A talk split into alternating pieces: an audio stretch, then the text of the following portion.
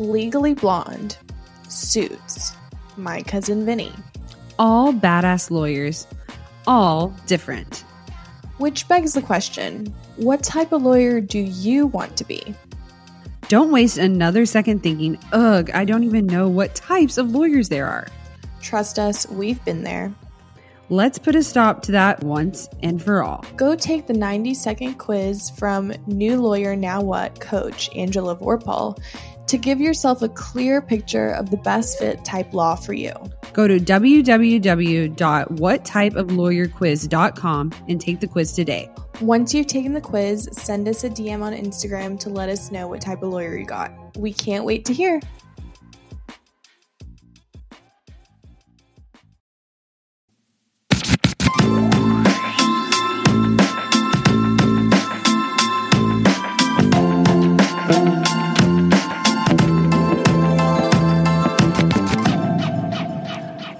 Hi, guys, and welcome back to the Ladies Who Law School podcast. I'm Sam. And I'm Haley. And this week's episode is sponsored by Barcast Audio. So, if you guys have been wondering, what am I going to do with my free time while I'm studying for the bar? You don't want to, you know, hop into a new show on Netflix because why would you do that? And you probably don't want to start reading a new book. But what you can do is subscribe to Barcast Audio and refresh your bar exam skills. You can go for a walk. You can hop in the car and drive around. Maybe even while you're in the shower, you don't like it to be all quiet. I know I don't. You can listen to Barcast Audio and make the best use of your time. Barcast is the number one bar exam study tool that you need to make sure your first time taking the bar exam is your last. So we have a special code just for listeners of our show. You can save 10% on your next Barcast purchase by using the code LADIES. That's L A D I E S at checkout. Well, guys, we have a very special guest coming all the way from LA. Um, we had a great conversation with her. She shared all about her law school journey, you know, her law career thus far, because it's pretty interesting the way that that came about. So please welcome our guest, Mitra. Please welcome our guest, Mitra Ahouraian. Hey, Mitra, tell us a little bit about yourself. All right. Hey, Haley. Hey, Samantha. Excited to be here. Um, I'm an entertainment attorney. I'm based in Los Angeles, been in Los Angeles pretty much my whole life, or actually my whole life. Um, and uh, went to UCLA and Loyola Law School and uh, somehow found my way into entertainment in this um, in this big brave world. So, well, let's go back to the very beginning. How did you know you wanted to become a lawyer and embark on the endeavor of going to law school? Well, this I think is going to be an unsatisfying answer for most, but I never really planned on going to law school. Um, it was one of those kind of forceful nudges in life, you know, those things that happen that are outside your control that kind of move you in a direction that you hadn't planned. I had spent my entire childhood um, and even my undergrad at UCLA um, preparing to go to medical school. It was something that I was very passionate about, what I, you know, had dreamt of as a little girl. And I was well on that path um, up until my last year at UCLA. My dad got very sick. And everything sort of turned upside down in that moment. We were very much in survival mode as a family, in and out of emergency rooms and hospitals, and was really very consuming and cha- changed our lives forever. Um, and as this was happening, uh, I was supposed to be, you know, studying for the MCATs and getting applications ready and all of that. And it just, I didn't have the bandwidth, to be honest. Um, and so I decided, okay, well, what am I going to do? Because not going to grad school is not an option. I've worked way too hard. And law school was three years. I was like, I can, you know, go to law school for three years, see how that goes. And I can always come back and go to medical school when things have calmed down. And so that was the thinking. I studied for the LSAT. I did really well, uh, decided I kind of liked it, and said, let's give this a go. So, can you talk about what it's like in undergrad to, you know, I'm assuming that you had a major that was geared towards pre med. Did you, would you say that that major helped you studying for the LSAT and getting ready and going to law school? Uh, it's definitely helped me now. It's really interesting because, you know, you don't see the ways in which whatever you've been doing in life somehow sets you up for what you're meant to be doing. Uh, my major was psychobiology, which is, you know, it was pre med. I had all the pre med courses. Um, and we, it was the study of psychology, but on the biological level. So, of course, there was a lot of biology and neurology. Um, and so that analytical mind was always there, kind of that scientific, logical um, mind that knew how to solve problems and also lived in a world where things, you know, sort of made sense and had a certain order. Um, and we kind of have that in law, right? So we have, it doesn't always make sense. It's not always just, but we have certain orders and, you know, and, and cases and laws and things to sort of look at. Um, and so studying for the LSAT for me was really interesting because I really enjoyed it, which people think I'm crazy because people hate the LSAT, but I really loved it. Um, because I was using my scientific mind very much up until that point and not really the part of my brain that I used as a kid, which was the part that was more creative and it was, you know, I was reading like a book a night. Um, and that sort of this other analytical part of my brain that loved to like read and express and think in these other ways that are not just purely scientific was really enjoyable for me. And that's and really the science degree has helped me tremendously um, in the work I do now, just the way of that, the way of thinking. So after you take the LSAT and you decide to apply to schools, how many schools did you apply to? Or were you like, I'm going to stay in the LA area? Or how did that go? Yeah, so basically, the whole point uh, of law school really was um, three years in LA where I could still be with my family. Um, at that point, I was helping care for my dad. There were a lot of realities that just I needed to be in LA, and that was one of the biggest reasons why I didn't go off to medical school because there was no guarantee that I was going to match in in Los Angeles, and let alone you know the many year commitment that that would require that would potentially take me away. So um, I really I really wanted to stay in Los Angeles. Um, I for for a number of reasons didn't want to be at UCLA anymore. Um, I had you know already experienced that school and it was lovely and beautiful and I had a great education, but I was sort of ready to move on from it. And so it was kind of USC or Loyola. I got waitlisted to USC um, and was very disappointed that I didn't get in. I think I was number two on the wait list. And I had a letter from the former dean. She was the dean for 20 years. I mean, I had all the things, and they just didn't let more people in. And so I went to Loyola, um, and luckily I had, you know, a scholarship. Oh, I had, sorry, I had applied to Pepperdine too, which is local. Not a lot of people in the, you know, the rest of the world necessarily know about it. Um, but it's a beautiful campus in Malibu and it's a great school. And I had a full ride, which in retrospect, retrospect, if you get a full ride anywhere, take it because it takes a while to pay for law school and it would have been really great not to come out with a quarter million in debt. So, but I but I chose Loyola because of the history of you know the the tremendous lawyers that have graduated from there, and so you know, and it's known throughout the country. And Pepperdine kind of wasn't. So, if I wasn't going to go to USC, it was Loyola. So let's talk about law school at Loyola. So what were some of your biggest struggles and biggest accomplishments while you're in law school?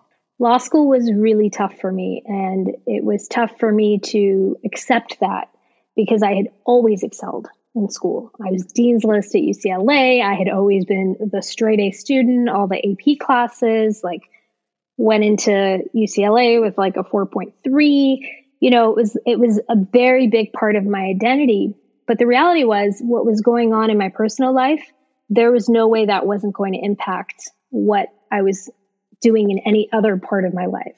So, in essence, those three years that I was in law school, my dad was dying and I was caretaking, and it was very hard to learn a new language, so to speak.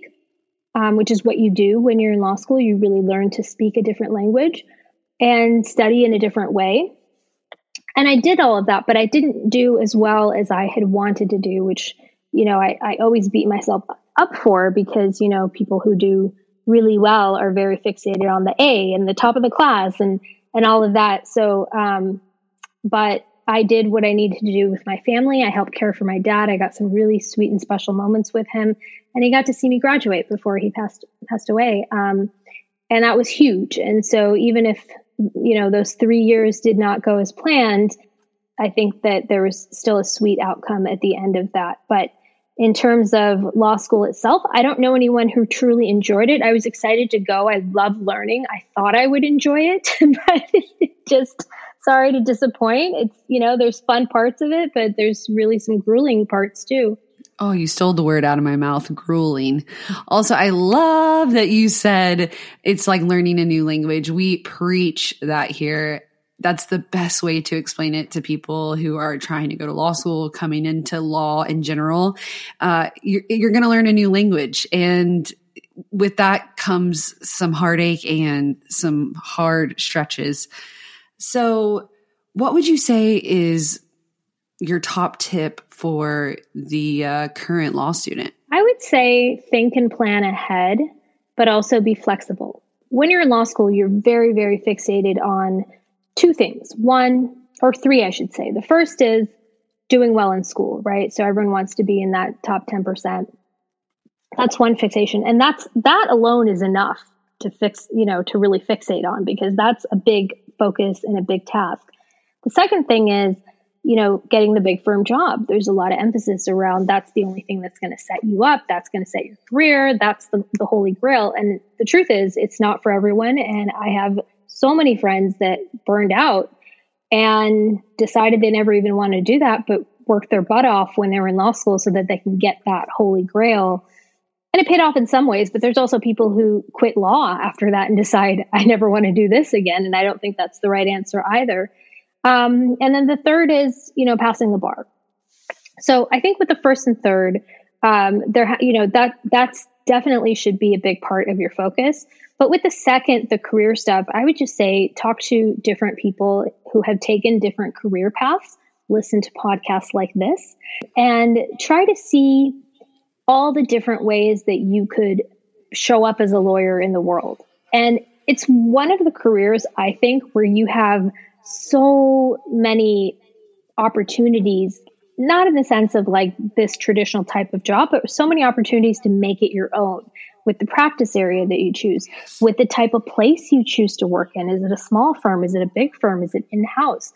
Um, you know, do you want to just, you know, be an executive at a company or a studio?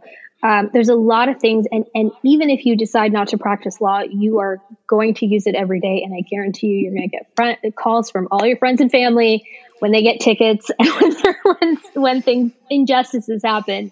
Um, so it'll be very helpful to your friends and family too. Although definitely don't go to law school for that reason. so let's talk about the career, right? Because you just mentioned the second point is um, the big law job a lot of times is what they're pushing in law schools. So was that the case for you or did you like what was your first job out of law school?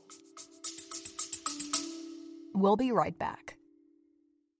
Hey guys, we want to take a moment to talk about something that has been a game changer for us busy lawyers Audible. Yes. Audible has been our go to platform for incredible audiobooks, offering an extensive library of thrillers, nonfiction, autobiographies, and mysteries. And guess what? We've got a special treat for you. Audible is offering a free trial to our listeners, and all you need to do is check the link in the show notes. It's the perfect opportunity to experience the magic of audiobooks without spending a dime. Speaking of thrillers, I know you are currently hooked on Never Lie by Freida McFadden. Samantha, can you tell us a little bit about it? Absolutely. The twists and turns in Never Lie have kept me on the edge of my seat during the workday and even when I'm on my daily walks. It's like having a suspenseful companion wherever I go. And for those looking for some financial wisdom, I have been engrossed in My Money My Way by Kumiko Love. It's packed with practical advice on managing finances, perfect for anyone trying to navigate the complexities of money management. What we love most is the flexibility Audible offers. As lawyers, our schedules can be unpredictable, but with Audible, we can enjoy our favorite books on the go, whether we're stuck in traffic, hitting the gym, or waiting for a court hearing. So, if you're ready to embark on a literary journey and discover the joys of audiobooks, click the link in the show notes to start your free trial with Audible. Trust us, you won't want to miss out on this fantastic offer.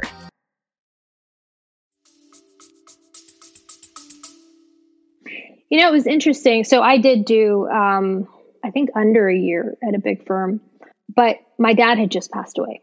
So it was really get the best job you can, work as many hours as you can, and figure the career path out sort of later. And I was so one day at a time. I mean, I was, I don't know if I'm the right person to give advice on this, but I was in the bathroom crying and trying, maybe other people were in the bathroom crying for different reasons, but I was mourning. So that first year I was mourning. And I think that it, it helped to actually be in a place where I could just work six six days a week and 12 hour days and all of that. So I started there. I thought I was going to do patent law. That was initially the plan because I figured, oh, well, if I'm not going back to medical school right now, which sort of was not on my radar coming out, out of graduating law school and just surviving that and my dad passing away. I said, okay, well, I love science and I have this degree and you can't sit for the patent bar unless you have a BS, which I do. And I really wanted to find a way to marry the two. And so patent bar made the most sense. And sort of this, it was an idea in my head. I had planned for it. I had planned when I was going to sit for the patent bar. I was working on pharmaceutical patent cases. And then I got moved uh, to another case, and it happened to be an entertainment case. And throughout the course of that, um, we had, you know, it's first year, so you're doing stuff that nobody wants to do, like you know, document review, like memos and all of that. So we had pulled the hard drives um, uh, from the heads of a, a studio, big entertainment company that was buying another big entertainment company. And we were looking at the emails and documents from all of the executives. Uh, the Department of Justice was doing an inquiry into pricing practices as they do before any merger. So I was in this totally other area of law and then through that, um, I discovered that the um, one of the presidents of the studio that we were representing um, taught classes at UCLA in entertainment law and the entertainment business. And I looked into it, and it was kind of interesting. I was like, "Oh, that's kind of cool." And he was no longer teaching there, but I found out because the you know stuff that was really late you're not supposed to be using information that you get throughout discovery for anything personal, but I found inspiration in it and there wasn't anything unethical there. But I was like, cool, UCLA has this program. And I just, I love learning. And I was working on this case. So I was like, wow, it'd be kind of cool to just take this, this program and take some classes. And I wasn't planning on doing the whole program. I was like, I'll just take a class at night. And I did that. And it was also good because I was trying to fill, really fill as many hours of the day as I could so that I wouldn't think about, you know, the fact that I'd lost my dad. And I did a class and loved it. I did another class. I found it really interesting. I did a third class um, that was film finance. And that class blew me away because growing up in LA, I'm from LA, growing up in LA, there is sort of the quote unquote entertainment industry. There are the, you know, on every corner, you're always meeting an actor, but it's not an actor you know. You're always meeting a producer, but they've never done anything you've heard of. So it's like you don't you don't have this, and also coming from both my parents were doctors, coming from sort of this academic uh, mindset and perspective, and also my background, it was fluff to me. Entertainment was always kind of this fluff of like, okay, but what are you really doing?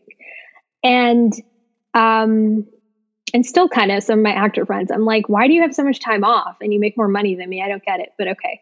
Um, but but I took this class, and the class um, really blew me away because it was so. It, it talked about the business models for making films, and it was the first time I actually saw the intelligence and the, you know, and and all the aspects of entertainment that most people don't see um, of how hard it is to put together like you put together a business plan and a ppm and like the whole finance model and this is how it gets distributed just all the ins and outs. But on top of that my professor who ended up mentoring me later and was very instrumental in my career was the first person i ever met as a lawyer who i could relate to. And i could see myself doing you know what she did. I was like oh here's a lawyer i can relate to. She's not in like a dark gray suit and you know and wearing an ill-fitted you know blouse or whatever it is you know it was kind of or she's not a man or she's not this or she's not that. And she talks like a normal human being and it makes sense and she's brilliant and she's cute and all that. So it was just you you for me it was the moment where i met somebody that i was like oh and you have to remember i never wanted to be a lawyer. So it wasn't like i grew up watching you know lawyer shows and was like oh my god i really want to be like so and so it was like okay, I'm doing this thing. I'm trying to find my place in it. Um, and, you know, I sort of like this, but I don't know what that's going to look like. And then I met my professor, and it happened that I loved what she was teaching. And so I was very lucky that she took me under her wing, and she was so instrumental in really the decisions I made that led me to where I am now. Let's talk about what you do now. So you leave the big law firm what in less uh, after a year you said? Mm-hmm. and i ended up and i remember it was just a what am i doing moment. It was it was just a moment where it was like I, this is not the life i planned. This is not the environment i planned on being in. This is not the way i wanted to show up. I mean what for me style was always really important um, as a, as a form of self-expression I felt very stifled. Um, I didn't have time to work out.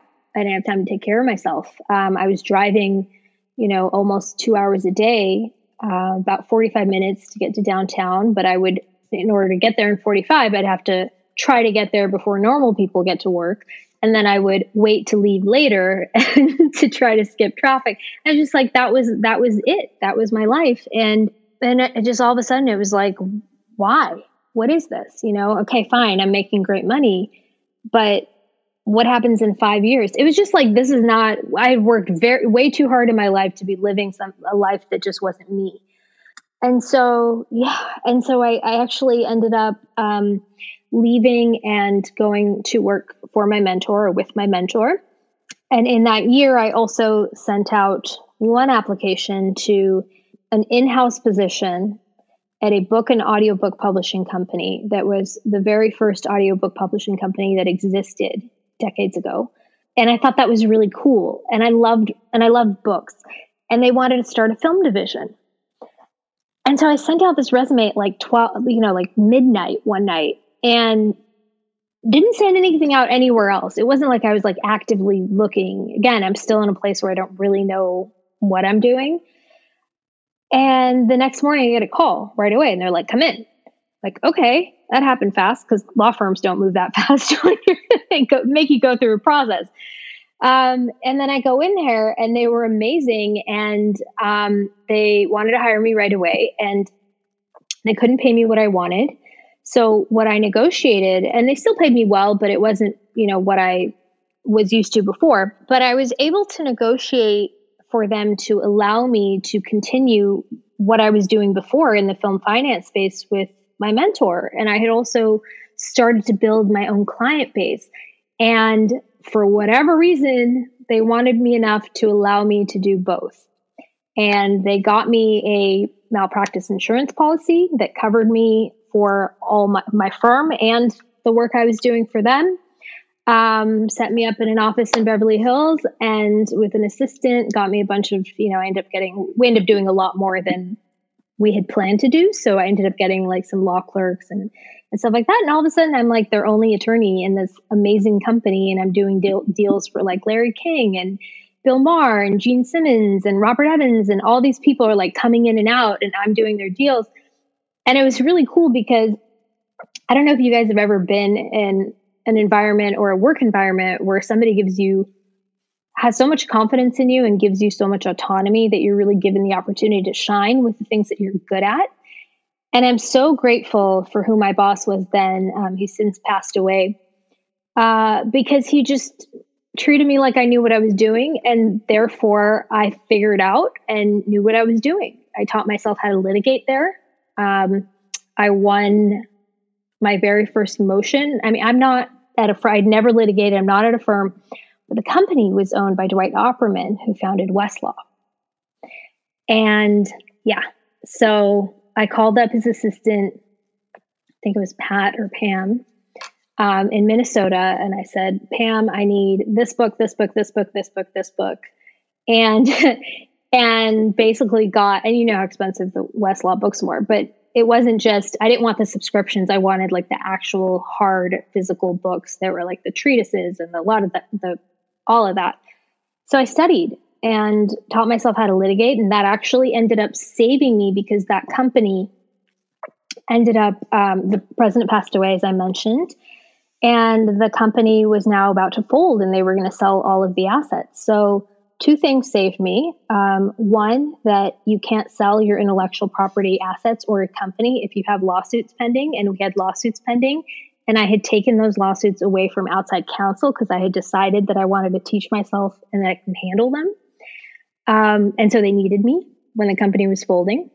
And I was also the only one that really knew how to do all of, like, just knew the publishing deals in and out and knew what the the IP assets were and all of that. But really, it's the lawsuits that saved me.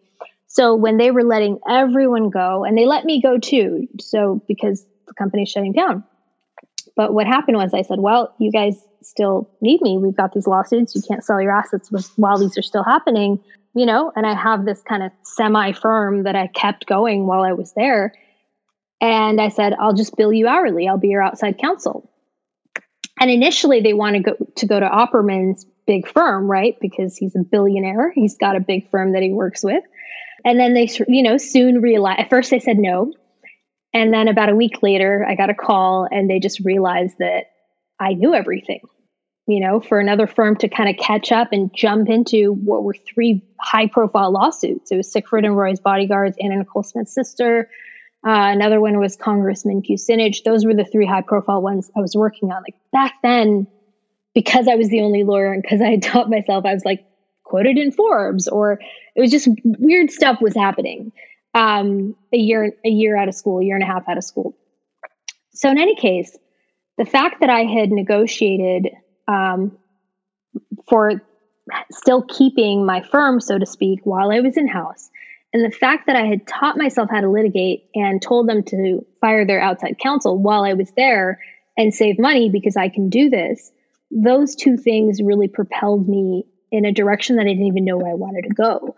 Um, so I went into another firm and brought in billionaire Westlaw founder Dwight Opperman as a client and went in at a level that I would not have gone into at this firm, which didn't work out. That's another story for another time, but I had to start over after that experience. Let's just say that. But, you know, but it set me up and it's, and I think that the lesson really is you don't need to do things the way everyone tells you to do them. Negotiate your employment terms. Um, sometimes it's no, sometimes it's yes, but both of that and the firm that I was at after, I negotiated the terms of my employment um, don't be afraid to ask for what you want. I wanted to keep this firm, you know, the firm I had started. It was a baby firm. I probably only had like 10 clients, but I didn't want to let it go. It was something I loved and I really wanted to stay in the film space. Um, and then take initiative. You know, again, if I didn't, if I hadn't taken over those lawsuits, I would have probably just been, you know, a, a regular young lawyer sending out applications, and trying to get a job after the, the company I was working for shut down. But instead, I was an attorney who had other clients and that I could go into a firm with and Dwight Opperman and three high profile lawsuits. And that set me up.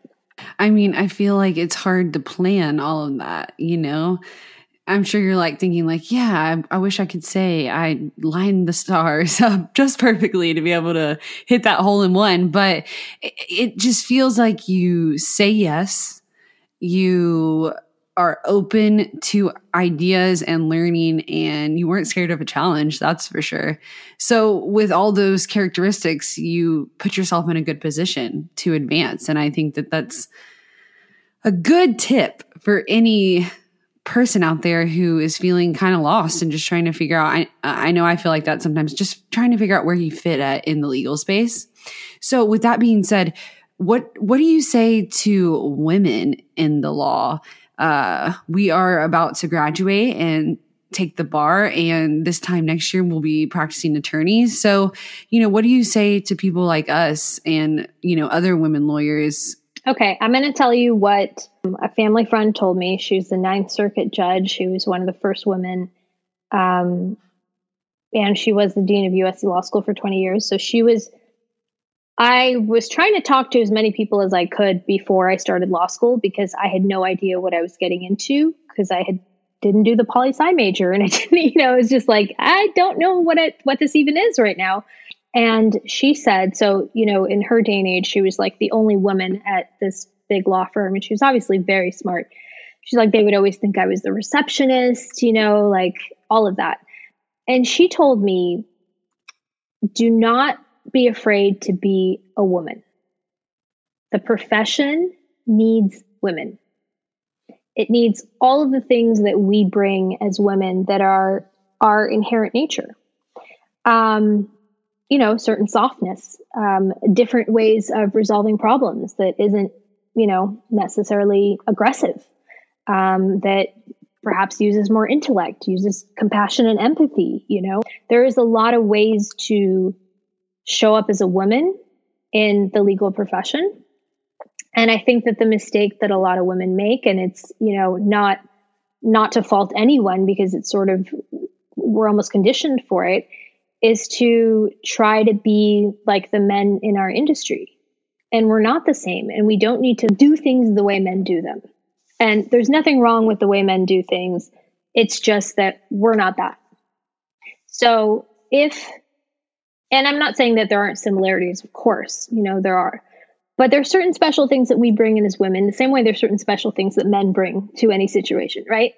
So I think that for me, when I heard that, that was huge because one of the examples she gave was that they were having this meeting, they were in the boardroom at the firm, and one of the clients were coming in, and she was she did what she would normally do as who she is and as a woman was like, hey, like, do you want do you want me to get you some water or get you some tea or whatever? You know, that's who she shows up as in the world. Something, if I went, somebody came to my house, that's what I would do.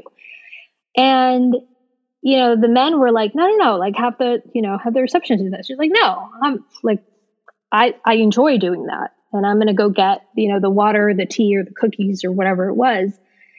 And, and she wasn't afraid to be, you know, sort of categorized as a woman she wasn't like, oh, yeah, I'm just going to have this person who's like beneath me go do this. And she was herself. And she brought that to it. And that's great. And, you know, perhaps for us to do that now is maybe not such a big deal, but I still feel like there's a lot of women who wouldn't.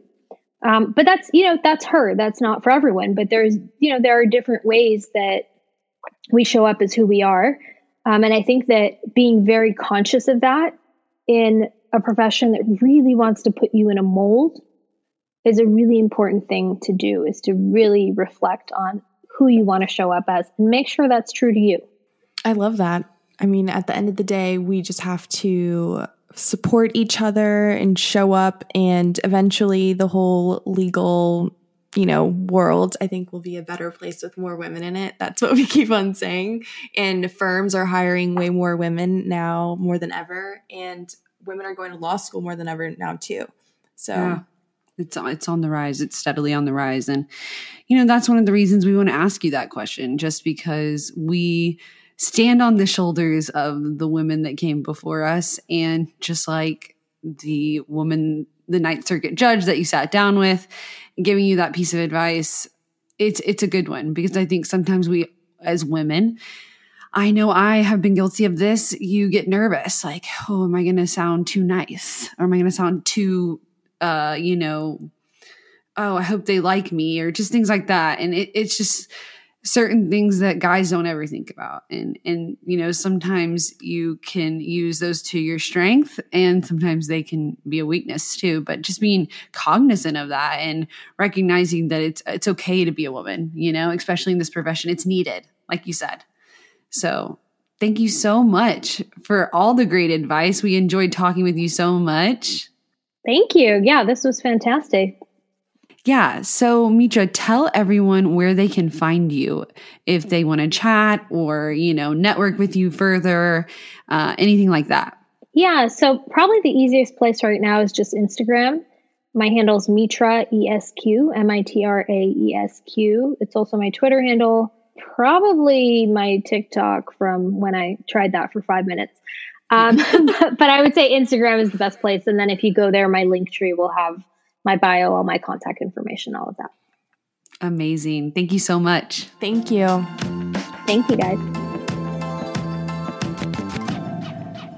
You know, I can totally relate to Mitra um, with dealing with hard things when you're going in law school, and I'm sure everyone can uh, relate in some way because, as we say, you know, life doesn't stop when you go to law school. Things still life still happens you know?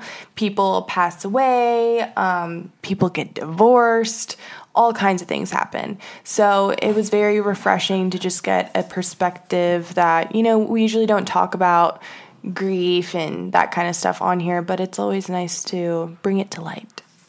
Yeah and i think it's really interesting to just see how you know, we always talk about people's law school journeys, and that's just part of our interview process. And it's interesting, like you said, life doesn't stop, and to hear how people explored law school, handled law school, and what went into play while they were there. You know, Mitra is, like you said, no different than many of us who have experienced things. And, you know, hers was just on a whole nother level of losing your dad. And I think that she, everything happens for a reason, right? You know, she talks about almost becoming a doctor, but then realizing that she needed to stay close to home. And I think that that really validated that for me. And, you know, I think she saw that at the end of this journey that it was all really meant to be. So it was just so great to talk to her. She's so outgoing and beautiful. And, you know, if you're looking to do the type of law she does, I highly recommend reaching out. I know we always get questions about entertainment law and the different aspects of that, and she'd be a great person to talk to. Yes, every time we talk to an entertainment lawyer, I'm just like, wow, you are so cool. I love how they deal with celebrities. And, you know, um, Haley and I love Real Housewives. And uh, this is a little merch plug. We do have some like retained by Lisa Barlow you know, if you want to be like act like you're a celeb lawyer too, you can yeah. wear that.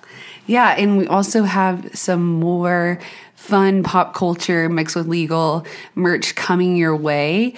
Uh, like Samantha said, we're big housewife fans, so as uh, we've started watching all the different shows, we realize that there's lawyers in all of them.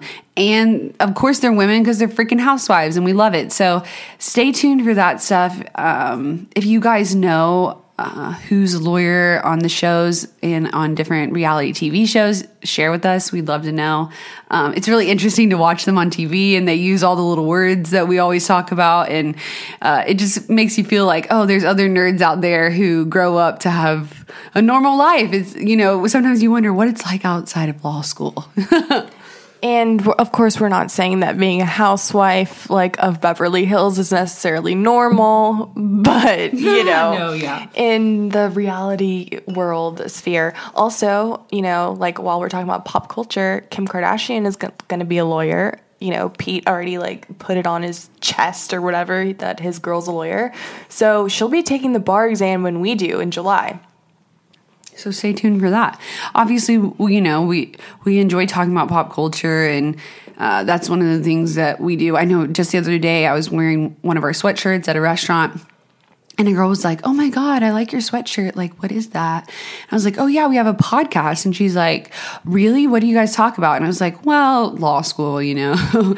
and she's like, Oh, really? Is it like just about that? And I was like, Well, you know, I would say like 95% law school, 5% lifestyle and pop culture. And, you know, as we grow, I mean, we're going to be graduating soon. I'm, that might change, but regardless, our merch is always going to be fun and pop culture inspired just because we know that uh, it's a way to just express yourself and be silly and goofy and just kind of like bring your life together. I know, like like we said, uh, we started watching Real Housewives this year, really, and it's been like I think it's just really interesting whether they're on the shows or you know they're just a woman who's out there um, making a living and doing their thing and you get to watch them on Instagram or YouTube or something like that. It's just really nice to see women be successful and grow up and have a family and just to see what their life is like and kind of give me a chance to see the light at the end of the tunnel. So I hope sometimes you guys feel the same way.